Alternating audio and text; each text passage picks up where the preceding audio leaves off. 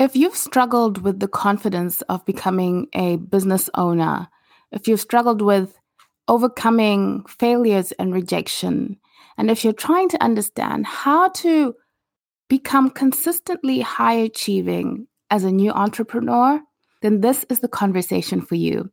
I talked to executive and life coach Maggie Sim, and she gives us some tips and strategies. Have a listen.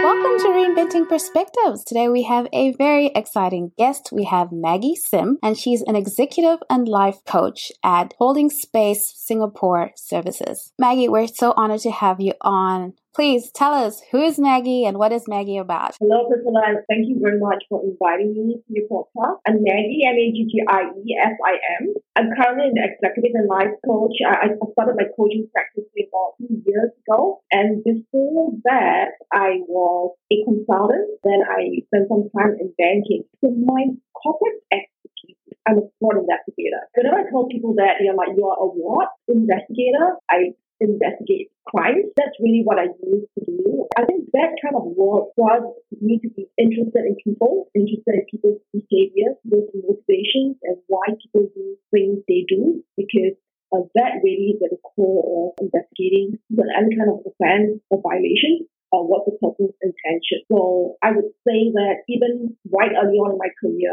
being very interested in the human condition, how people think and how people behave and why they behave the way, has been a very common theme in my life. And so much so that even when I'm working as a coach right now, it's really moving along the same theme, just like it's in a different context. Maggie, tell us, how did you go from, you know, investing crimes in corporate to switching to being an entrepreneur and coaching in that way? Like, what led to that journey? You were, you were hoping to hear a very exciting story. I, I'm, I'm going to just tell you. It's probably a story that you've heard a lot. I went on that route that most people go on. You go to school, you graduate, you find a job, uh, find a good job, you get married, you buy your first home. And, well, I skipped the part about having children.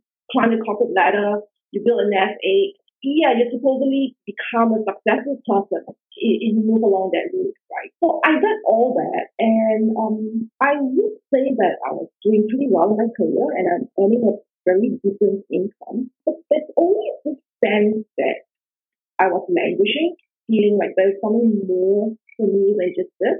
And the big question that I had, which I think a lot of people feel the same way, is, so what's that? So what's next, right? For me, I had this burning question in my head going round and round for a good ten years. So it started probably when I was in my early thirties, and it went all the way till I was in my early forties. And I didn't have a good answer to that question, what's next for me, and what is that something that will make me feel like I'm thriving and flourishing. Even though I didn't get an answer to the question, I continued pursuing it. And interestingly, I got my answers in a very unexpected way. So I was having a conversation with a friend and colleague, and she then suggested, she said, hey, why don't you pick up some self-development courses, right? I'm doing a neuro linguistic. Take a look at that, and I help you answer some burning questions you have always had. And I think that formed, that led to a self-development journey, and I started picking up neuro linguistic programming. And then someone else then said, hey, why don't you get a coach? You might get some support in answering those questions. And for me, at that point in time, I'm like, but I don't know anyone who uses a coach. Why don't I do a bit of a search on the internet? And then, interestingly, an acquaintance then gave me a link to a coaching school. She said to me, just go attend one or two courses, and you're bound to meet lots of coaches there. And just give it a try. And I think that's how I started on this coaching journey. I went to coaching school wanting to look for a coach, and I really loved the entire training so much, and I loved the people that I met. I love the entire philosophy of coaching, and that's when I decided that this, this is probably what's next for me, and that's what I'm going to do. I think that happens to a lot of people. You kind of stumble your way into the thing that lights you up and helps you to thrive and flourish. What have you found is the best part of the job for you, of being a coach? I think the best part about being a coach, if I could use a metaphor, I would say that I'm like a bridge, right? I'm just connecting people between where they are now with where they want to go, connecting people with their dreams, their values, who they really want to be, who they are becoming. That's the best part of being a coach, which is being able to support people in a journey which I've been on, and I'm just the guide that's just walking next to them or just walking slightly ahead of them. Our audience is an early entrepreneur, so we might have some people who are also kind of getting into coaching there. So I figured I'd just ask what you find that lights you up about being a coach. And in the same breath, because we do have people who are new maybe to coaching and consulting and that kind of thing, what do you think that has been the biggest challenge that surprised you about going into coaching or going into consulting? The thing that was going on in my head was, I want to be a coach. So I want to coach people. I got myself trained, et cetera. And then at the end of the training funnel, suddenly I realized one thing, which is, hey, I'm not a coach. I'm actually a business owner. I'm actually an entrepreneur, right? That's a message that I share with a lot of people who want to be an entrepreneur or who are just starting out, that you may have an idea that that's something that you want to do, but it, actually at the end of that, you might say, I want to be a baker, so I want to sell cakes, right?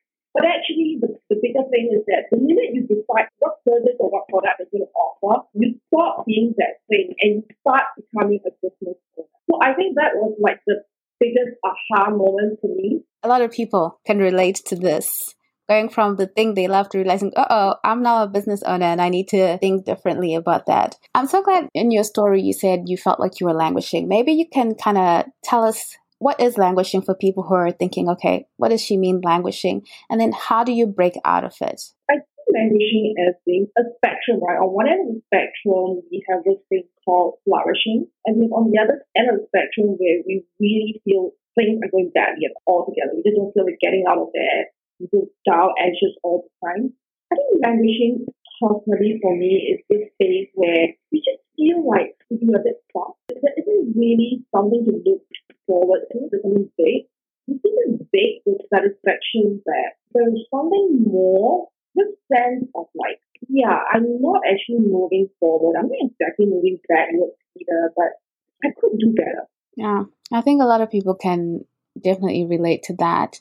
And if you're in that space, how did you break yourself out of that kind of being in between and kind of feeling stuck? I would say the first thing to do is to recognize that uh, you are actually languishing. I think that's a good start. And the second thing is to accept that you are languishing. A lot of people resist accepting that they are languishing. They are like, I don't feel great, but then they go into this like, no, I shouldn't be feeling this way. You know, I, I should be grateful. I've got a job, a supportive family, I've got a nice home. You know, I got a great job. I'm, I get along really well with my boss. I really shouldn't be feeling this way. There's a lot of resistance to the state that you're in. What I would say is recognize it, accept it. And then the third thing I would say is just ask yourself, what if you're not languishing? What would you be like when you are not languishing? What would it be like if you are thriving, if you are flourishing? And then visualize yourself in that state. What does it look like to you? What did you see? What did you hear yourself saying to yourself? And what would you be feeling? Ah, it's interesting that you say that, Maggie, because I think you touched on something really important, that acceptance phase of the fact that you are languishing. Because I think in some situations, people don't even think they can flourish, that they can thrive, that that's even a possibility, that languishing is the normal state of being. We've been in that space for so long that the brain is so used to being in that state. And because we don't ask ourselves, what is it like when you're not languishing? What happens when I'm not languishing? What am I like? Would I be thriving? Would I be uh, pursuing my goals? Would I be looking forward to getting out of bed? Yeah, that's really great. Give yourself the option that you can flourish. And what does that look like? Now, because we have new entrepreneurs who are listening in, Maggie, a lot of the biggest problem among new entrepreneurs is really that confidence as entering into something new. Like you said, you were a person with a passion, and now you're a business owner, and that confidence to kind of own that you are now a business owner. So building confidence is actually a process. It's something that you do and you repeatedly do, like riding a bicycle. It's really not something that you have. It's not a thing that you have. So in order to get confidence, you've got to keep doing the stuff that will give us confidence. So if I were to say, if I were to just summarize all that, I would say the one of the things to, build, to building confidence is to act. And ACT stands for action changes quick. Action changes things, and that's the way to build confidence. Oh, you're busting so many myths, especially for me. I don't know about the audience that's listening. You know, a lot of times we grow up and people say, just be confident. You know, people say that kind of stuff. Oh, you're not confident, just be it. And how do you just be it? So it's great that you're telling us that it's taking action that builds confidence as a process over time. The confidence is involved, it's not in now. So I was hoping that would be your way of remembering confidence and building confidence. Now, Maggie, because you coach people who are aiming to be high achievers. As entrepreneurs, we're trying to be high achievers. So this is yeah. It's perfect that we're honored to have you here to answer some questions for us. Now, what do you need to do to become a consistently high achieving individual? Quite a few big words there. One is consistent. On the second is high achieving. And the third is do, right? The fourth thing I would say is, what is being high achieving mean to you? That's, I think, the third step I would often ask. High achieving could mean different things to different people. I would call a high achieving individual a person who consistently achieves his or her personal goals. So I'm going to be able to say that the second thing would be, what are your goals? And I really do mean what are your goals and not what are the goals you think other people expect of you. And then the third thing would really be that I think this is something that most people are familiar with. It's like, what are your goals? What's your strategy to achieve the goals? How are you reviewing and measuring your results to ensure that you are progressing towards your goals? So I think these are things that lots of us are familiar with. I think the biggest question here really is, what is actually stopping people from doing that, from achieving their goals? Because once we know what's stopping people from being a high achieving individual, that's exactly what you need to stop doing. What you need to do consistently to be high achieving is to manage yourself. And when I say manage yourself, I actually mean managing your time, managing your energy, and managing your attention. And this is something that I'm still really working on at this point in time, because what prevents us from achieving our goals consistently is that we don't focus very well. We don't focus on our priorities. We get distracted by stuff around us, and that's what prevents people from getting what they want. Managing yourself consistently is how you get to be a high achieving individual. Yeah. Ah, this is so great, because in what you've said, you've answered all those people who think high achieving is a certain kind of person, and that's not true. And yes. High achieving is, like you said, learning to manage yourself. We always, you know, I don't know if it's media or if it's what, we always think like high achiever is just someone who was just born with certain abilities and that makes them, you know, a high achiever.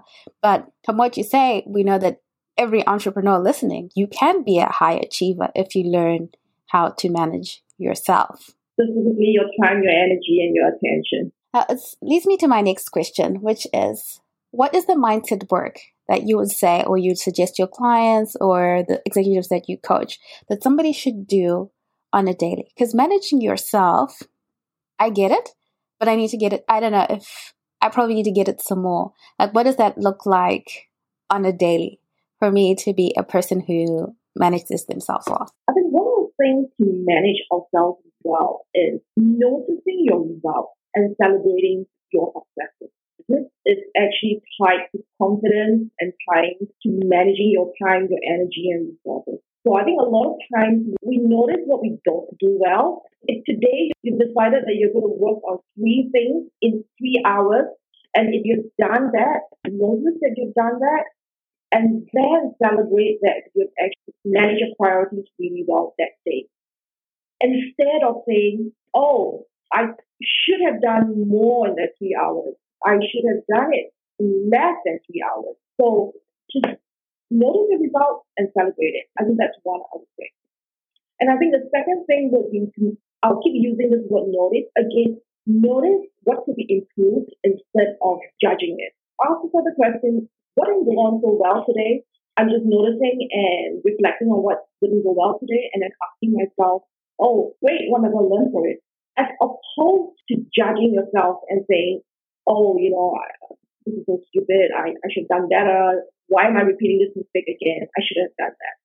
So again, notice improvement and not judge. And I think the third thing, notice the story that you're telling yourself. Challenge your beliefs on a day-to-day basis. So for example, if you start noticing that when people start saying, oh, I can't do this, right? That's a story that we are telling ourselves, right? I can't manage my time properly. The word can't, cannot suggest impossibility. We can't fly with our two hands and our legs. That's definitely impossible. But there are a lot of other stuff that's not impossible. It's just that maybe we don't know how to or we don't want to. So even simple things like challenging the story that you have in your head does go a long way in building confidence and in managing your time, energy, and attention. Sounds like it's a lot about taking steps to take control of your life. All those things that you're doing to um, be accountable to yourself, to build up that confidence by taking action. It's the internal work of kind of taking control of who you are and what you're capable of doing. So, yeah. I hope light bulbs go off the way they're going off for me. So thanks for sharing that, Maggie. Now, one of the biggest things that early entrepreneurs struggle with, again, Maggie, is rejection and failure.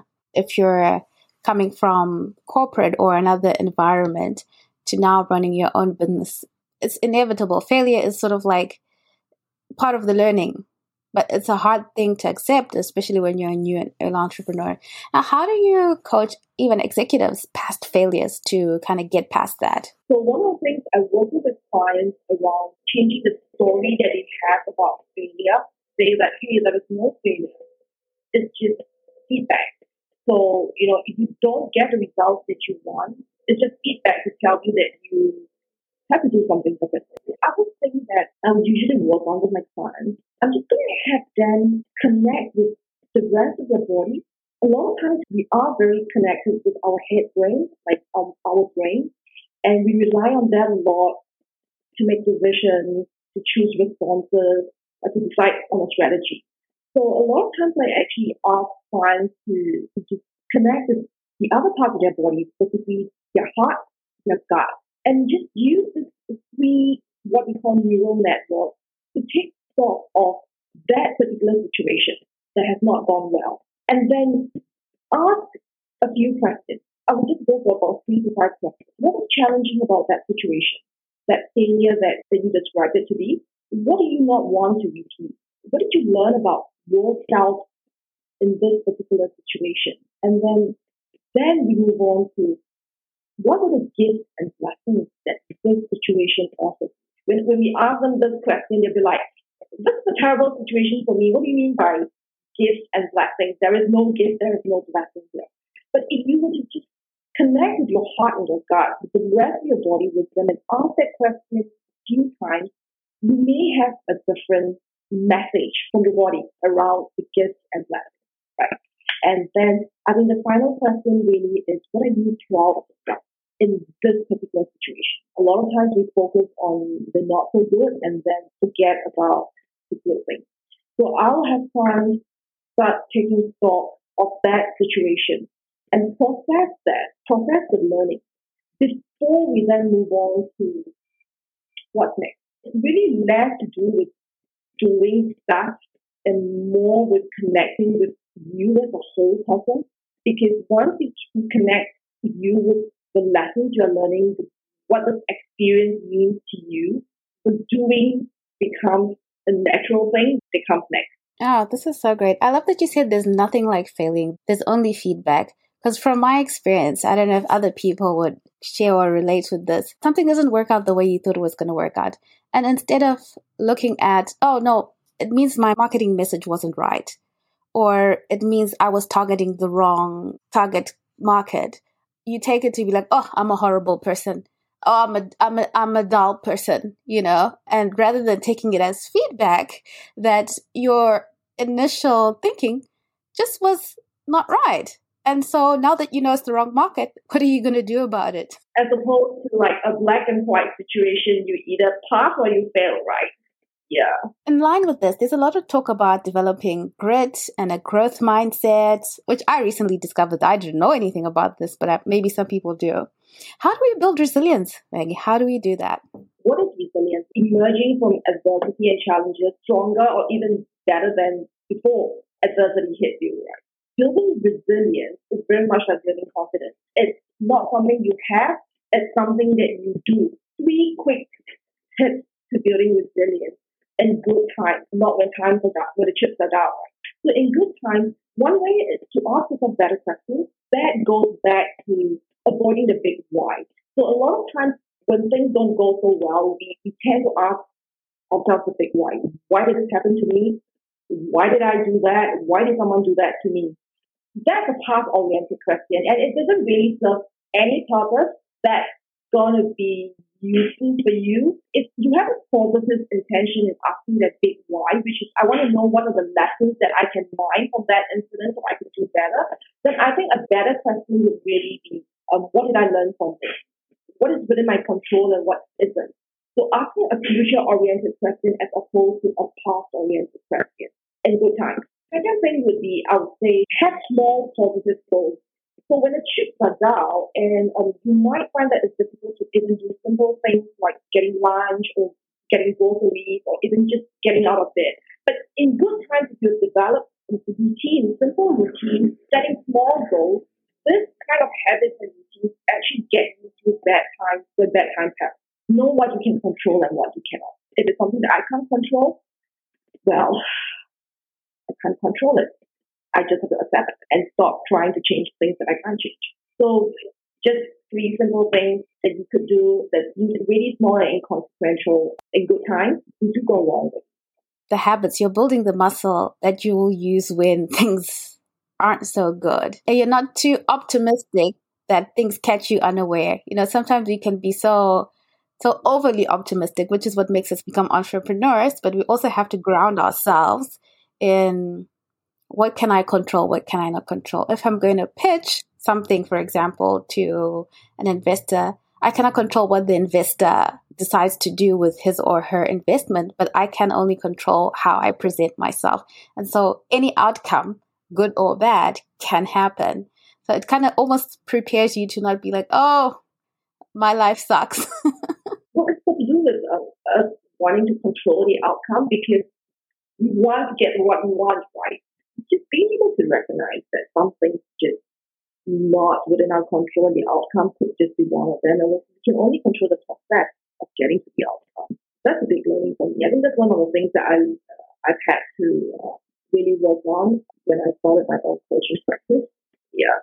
Thank you so much for that. Uh, our last two questions. Thank you for allowing us to go over time. What is the number one book or resource that you'd recommend to an early entrepreneur? I would recommend a book called Story Brand by Donna Miller. And a resource that I would recommend is a daily five to seven minute online mentoring by Darren Hardy.